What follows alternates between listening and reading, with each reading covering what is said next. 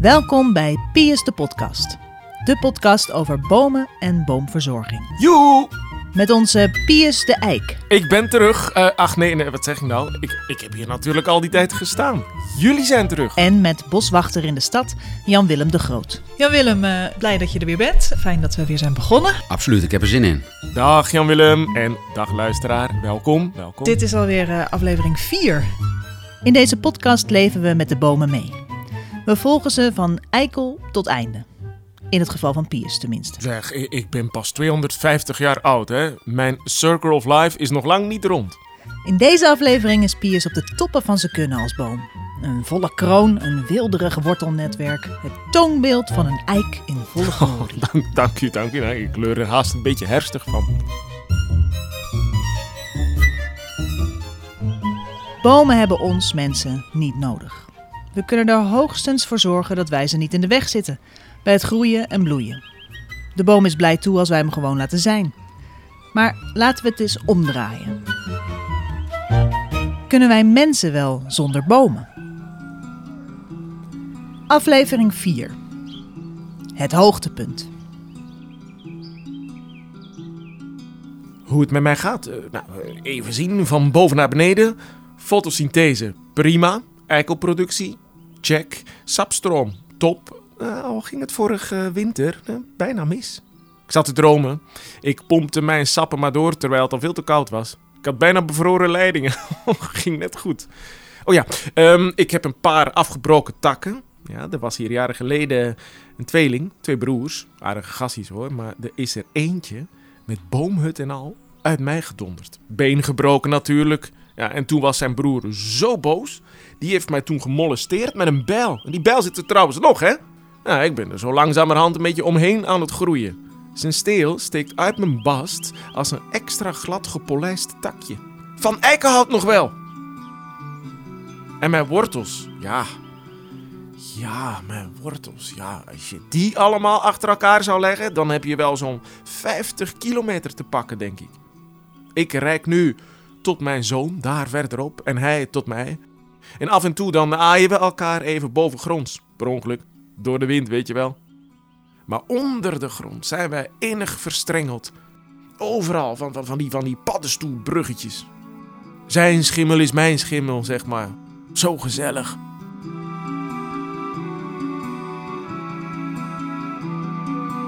Fijn, eh, Jan-Willem, dat we weer begonnen zijn. Ja. Aflevering 4 eh, alweer van eh, Pius de podcast. We gaan het deze eh, keer hebben over de waarde van bomen. Oh ja? Dat eh, zal Pius de Eik ook wel waarderen. Ik let op. Ehm, wat is de waarde van een boom voor jou als boomverzorger? Ja, om te beginnen, ehm, het is maar net vanuit welke invalshoek je natuurlijk eh, naar deze vraag kijkt. Ehm, ik vind bomen heel erg waardevol, want ik waardeer bomen, ik vind ze mooi. En ik denk dat voor een heleboel mensen en dieren en andere organismen bomen heel waardevol zijn. Eh, maar we leven natuurlijk in een maatschappij waar waarde direct gekoppeld wordt aan een economische waarde. Ja, ik had het kunnen weten. Geld. En ik heb het altijd heel bijzonder gevonden dat als je in Nederland bijvoorbeeld een park aanlegt en dat park kost 10 miljoen euro en er worden de bomen ingeplant en het park is klaar, dan vertegenwoordigt dat park eigenlijk helemaal geen waarde. Dan zijn ineens die bomen een kostenpost geworden. En dat is eigenlijk hoe wij met groen omgaan. Ja, mi- missen we de taal hiervoor? Om te kunnen zeggen, dit is de waarde van de natuur? Nou, ik denk wel dat we die taal een heel lang gemist hebben. Hè, We gaan het vandaag hebben over het ecosysteemdiensten. Nou, toen ik jong was, toen sp- spraken we nooit over ecosysteemdiensten. Nee, en toen ik jong was, al helemaal niet. Wat zijn dat? Ecosysteemdiensten. Dat kan dus letterlijk gaan over bijvoorbeeld de levering van hout van bomen, maar ook over eh, het zuiveren van, eh, van water. Oh, wat wij van de afdeling natuur aan jullie mensen leveren, eh, dat zijn ecosysteemdiensten. Drinkwater aan zich is al een eh, ecosysteemdienst, maar ook het kunnen recreëren is een ecosysteemdienst. Er zijn heel veel ecosysteemdiensten en twintig daarvan zijn heel specifiek toe te schrijven aan bomen. Oké, en die ga je zo meteen nog wel even opnoemen, hè? Want ik hoor al dat we weer een uitstapje gaan maken. We gaan er zeker zo dadelijk nog wat op inzoomen. Het is natuurlijk heel actueel als het gaat om de opslag van koolstof, afvangen van stikstof, luchtvervuiling, ehm, de productie van zuurstof. Maar bijvoorbeeld ook de verhoging van vastgoedwaarde, gezondheid. Dat zijn ook ecosysteemdiensten die direct gerelateerd kunnen worden aan bomen. Oké, ik mag ik hem op vertellen? Alleen als het over bomen gaat. Waarom mag een boom niet naar school? Hij is geschorst. Dat is leuk, ja. Ja, Oké, dan oh, die ga ik onthouden. twee oenen. Ja, we zijn nu in Veenendaal. We zijn in het centrum van Veenendaal bij Montessori school aan de basis. En wat heeft deze school besloten in samenspraak met de kinderen om het schoolplein te gaan vergroenen? Voorheen was het eigenlijk gewoon ene grote stenen vlakte. En er stond in het midden op kunstgras een eh, één speeltoestel. En dat was het eigenlijk. Ik ben eh, René Derksen, directeur-bestuurder van Stichting Montessori School Veenendaal. Oftewel Montessori School aan de basis. We zien dat er stenen uitgehaald zijn, er is beplanting voor teruggekomen, er zijn spelelementen toegevoegd, er is zelfs een waterput geslagen.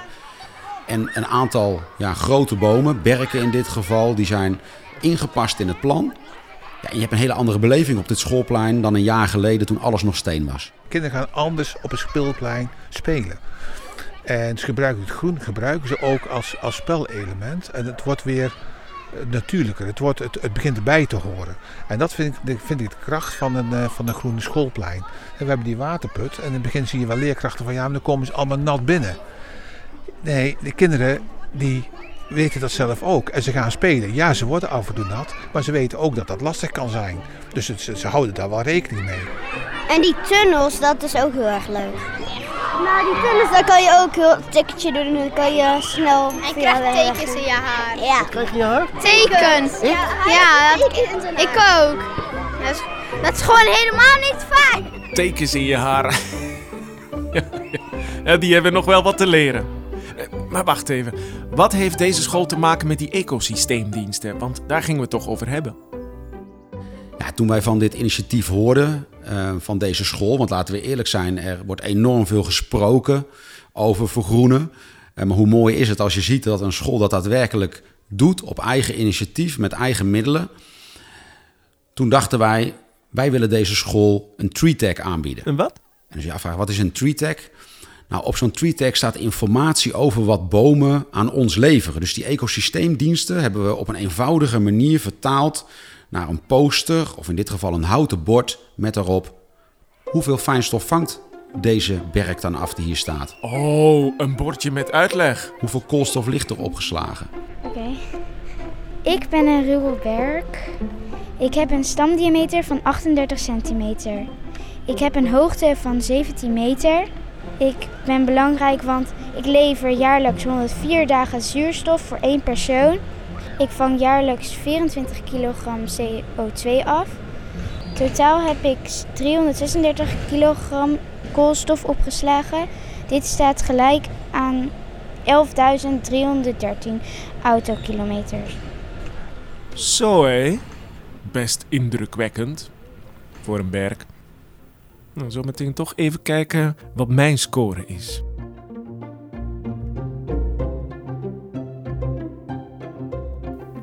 Maar oké, als ik het goed begrijp, gaat het er dus om dat jullie kunnen uitrekenen wat wij bomen nou precies allemaal doen voor jullie.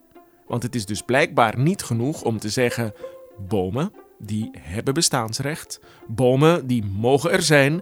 Nee, we moeten natuurlijk weer nut hebben. Ja, ik wind mij daar wel aan op. Ja, wat een gebrek aan, aan, aan poëzie. Aan, aan respect eigenlijk. En, en trouwens, jullie doen alsof het zo'n nieuw ding is, die ecosysteemdiensten. Maar wij bomen hebben jullie mensen toch altijd diensten geleverd. Jullie plukken verdorie al eeuwen onze vruchten, God betert. Nee, wij staan hier dus niet alleen voor de sier. Kom nou, wij leven hoor. Deze bomen die zijn echt heel mooi. En ze hebben ook een heel mooi eh, plankje gemaakt van eh, bomen. Met informatie en zo. en en dat- informatie, dus daar kunnen we goed van leren. En, en ik vind het heel mooi dat ze het eh, zo heel mooi hebben uitgesneden. mooie soort hout. En dit ook mooi Staat hier, afgesneden. maak een foto en tag me op Instagram. Hashtag TreeTag! Ja, toch, toch die kinderen meenemen in, eh, in, in die natuur, meenemen in hoe, het belang van, van, van het groene, belang van de planten. Uh, voor uh, zowel de insecten, dus daar praat je over de biodiversiteit, maar ook, uh, ook de bomen. Dus het initiatief van die TreeTech, ja, dat, dat vonden we wel, dat omarmden we wel. Dat vonden we wel heel erg mooi, om dat juist ook hier dat bord te hebben. Nou ja, aan de andere kant, als, als al dat gepraat over ecosystemen nou helpt om een beetje aandacht te krijgen. Mm, oké. Jan Willem, ik, ik wil wel meer horen. Een volwassen boom levert verder weg de meeste diensten. Hey, dit is niet Jan Willem. Want de meeste diensten worden geleverd door de kroon van de boom. Dus hoe groter de kroon van de boom, hoe meer dienst hij levert. Nou, Mark Rotteveel is een uh, collega binnen Piers Floris Boomverzorging. En hij noemt zichzelf de ambassadeur van de leefbare stad. En ik heb mij gefocust op het gebied van de baten van groen. Ah, een specialist? Samen met, uh, met Jan Willem was ik een keer op een conferentie in Zweden over de waarde van bomen. En daar werd uh, door een Australische mevrouw werd verteld: veel, wij hebben de waarde van bomen berekend in een, uh, in een stad in uh, Australië. Maar wat we ook gedaan hebben, is vervolgens dat aan een boom geplakt. Van nou kijk, ik ben een eik en ik lever zoveel op en ik vang zoveel water af en ik vang zoveel fijne, fijne lucht af. En wat kregen ze vervolgens? Kregen ze allemaal liefdesbrieven toegestuurd van mensen die langs die bomen liepen. Van, oh, ik dacht eigenlijk dat jij een vervelende eik was bij mij in de straat die alleen maar schaduw leverde. Maar nu weet ik wat je doet. Nu weet ik dat je de lucht voor me zuivert en dat je zuurstof maakt en dat je water afvangt. Dus in één keer kijk ik heel anders naar je. En toen wij dat zagen, hadden Jan Willem en ik het gesprek van ja, maar dit is eigenlijk waar het om gaat. Wij kunnen allemaal mooi beleid maken van gemeentes moeten groen worden en de straten moeten groen worden, maar er zijn al zoveel functies die in de beperkte openbare ruimte moeten. Hè? Parkeren, straten, bomen. Um, dat schoolpleinen, tuinen, bedrijfsterreinen, die zijn heel erg belangrijk om heel veel bomen te planten. En daar moet dat verhaal van nou, de waarde van die boom, wat, wat doet die boom voor ons, dat moet daar verteld worden.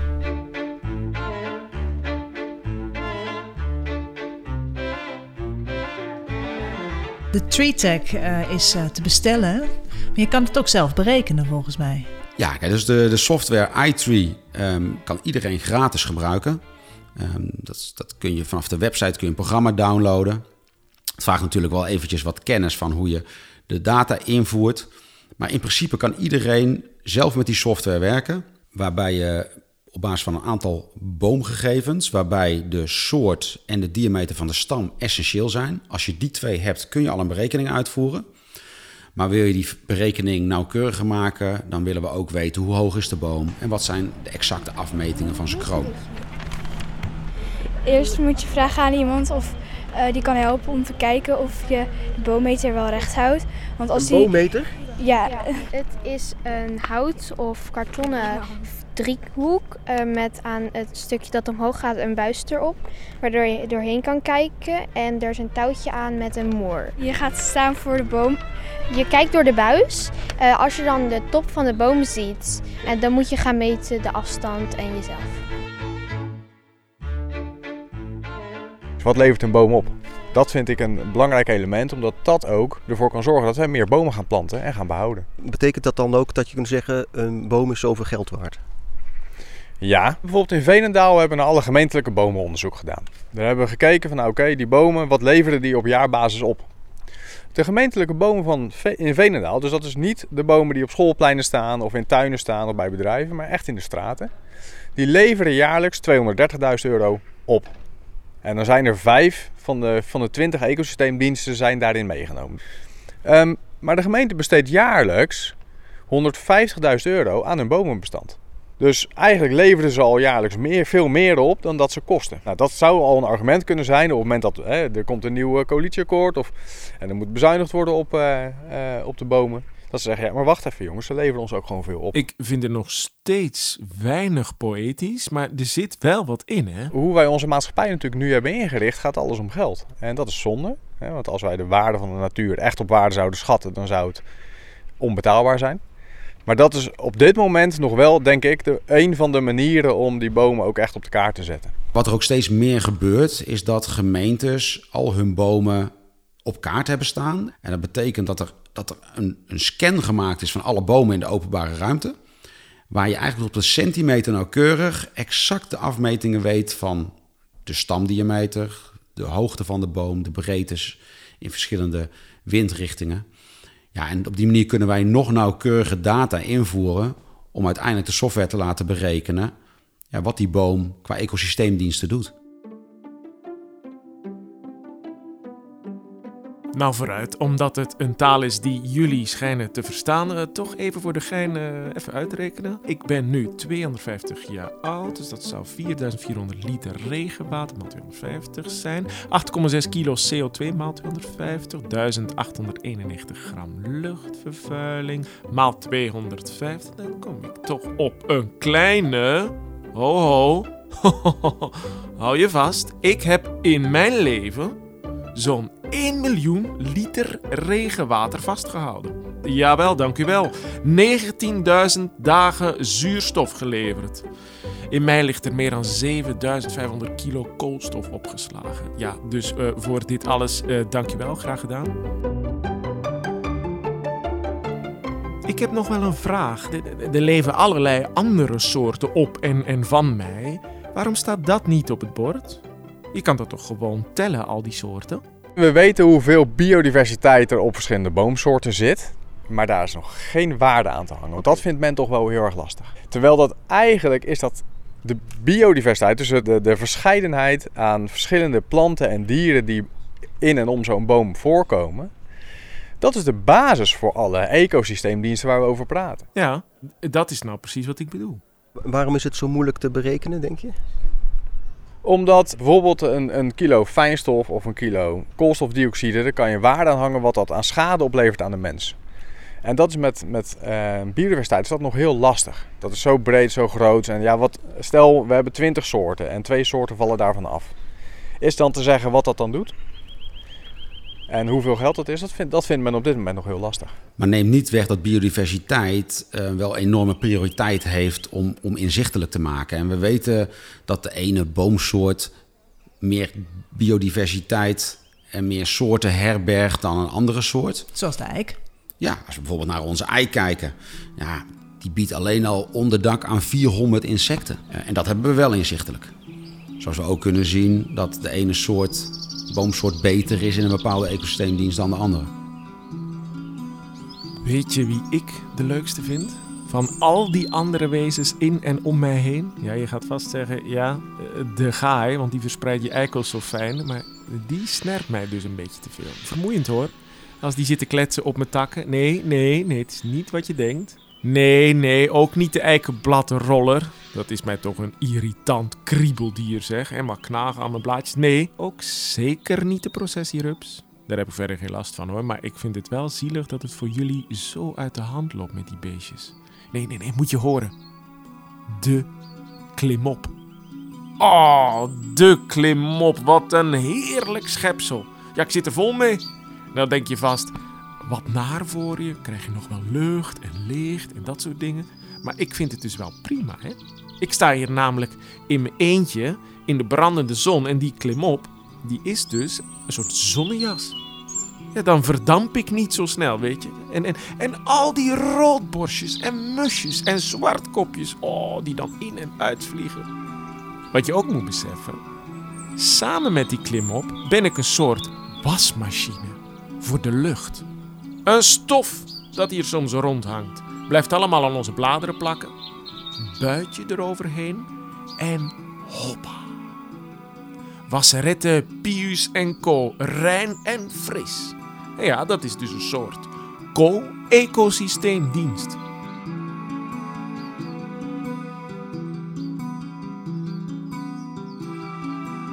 Ik denk dat deze manier van naar bomen kijken wel een enorme verandering teweeg gaat brengen. Wat je nu ziet is dat bijvoorbeeld bij gemeenten bij het kappen van bomen het vaak om aantallen gaat. Dus er wordt één boom gekapt en dan moet je één boom voor terugplanten in de compensatie. Nou, als je weet dat de ecosysteemdiensten van een boom geleverd worden door de kroon, door de hoeveelheid bladvolume, dan is het natuurlijk heel raar dat je een volwassen boom weg kunt halen, daar een klein boompje voor terug kunt planten. Want als je een oude boom weghaalt, een grote boom met een groot kroonvolume, dan betekent het soms dat je wel 100 of 200 kleine bomen moet terugplanten om diezelfde diensten die die oude boom leverde te compenseren. 100 tot 200 voor één monumentale boom. Ja, als je echt één enorm grote boom hebt staan, gewoon een, een volwassen boom, een volwassen beuk bijvoorbeeld.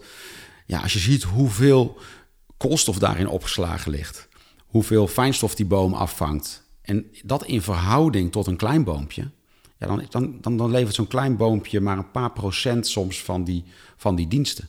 Nou, en, en, en met deze data kunnen wij dus exact inzichtelijk maken hoeveel ecosysteemdiensten er verdwijnen.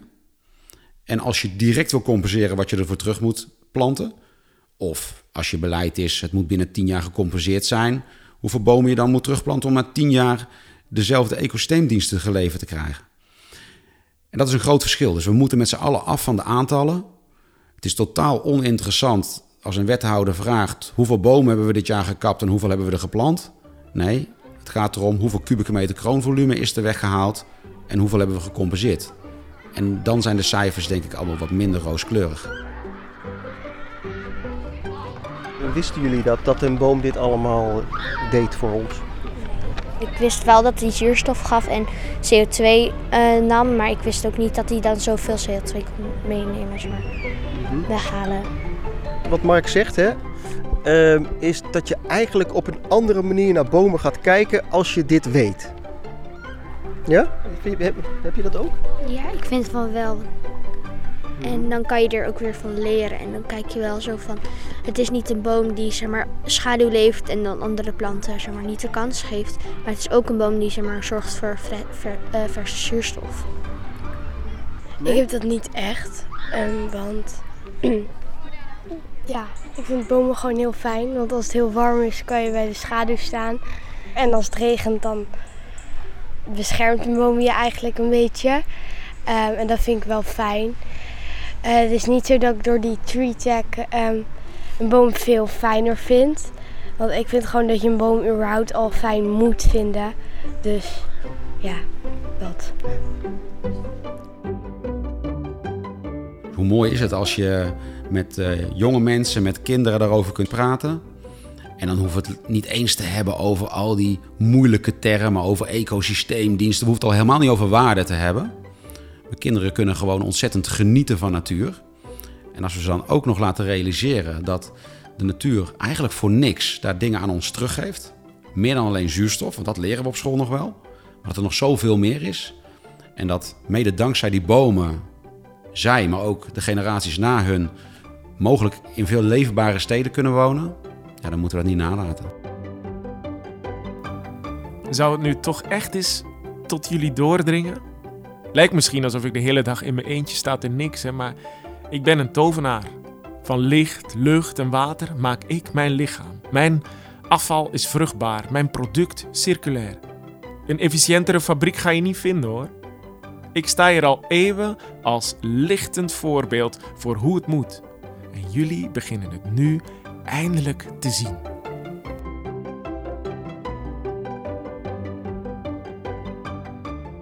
Als je het hebt over diensten die eh, de boom ons geeft, uh, ze geven ons ook wel af en toe dingen die we liever niet willen hebben.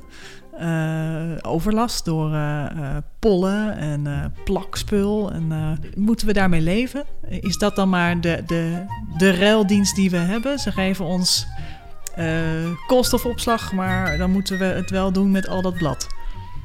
Ja, zo kijk ik er wel naar. En um, ik merk ook wel dat in het hele publieke debat, zeg maar, um, dat ook steeds meer geaccepteerd wordt. Maar we mogen er ook wel voor gaan staan dat, um, dat het belang van, uh, van groen in de stad dermate groot is dat we gewoon iets meer overlast moeten accepteren. Daar gaan we het in de volgende aflevering uh, verder over hebben. Ja. Want bomen zijn, uh, ja, die geven ons ontzettend veel, maar geven ons ook wel een beetje gedoe soms. En ze zijn niet altijd even veilig. Hè? Nee, klopt, de volgende aflevering gaan we naar Zeist. Dan gaan we samen met uh, collega Hidde Otter gaan we een boomveiligheidsonderzoek uitvoeren. En dan gaan we jullie alles vertellen over aansprakelijkheid, schade door bomen en hoe wij kunnen onderzoeken of een boom nog veilig kan blijven staan. Oké, okay, gaan we doen. Tot de volgende keer. Tot de volgende keer.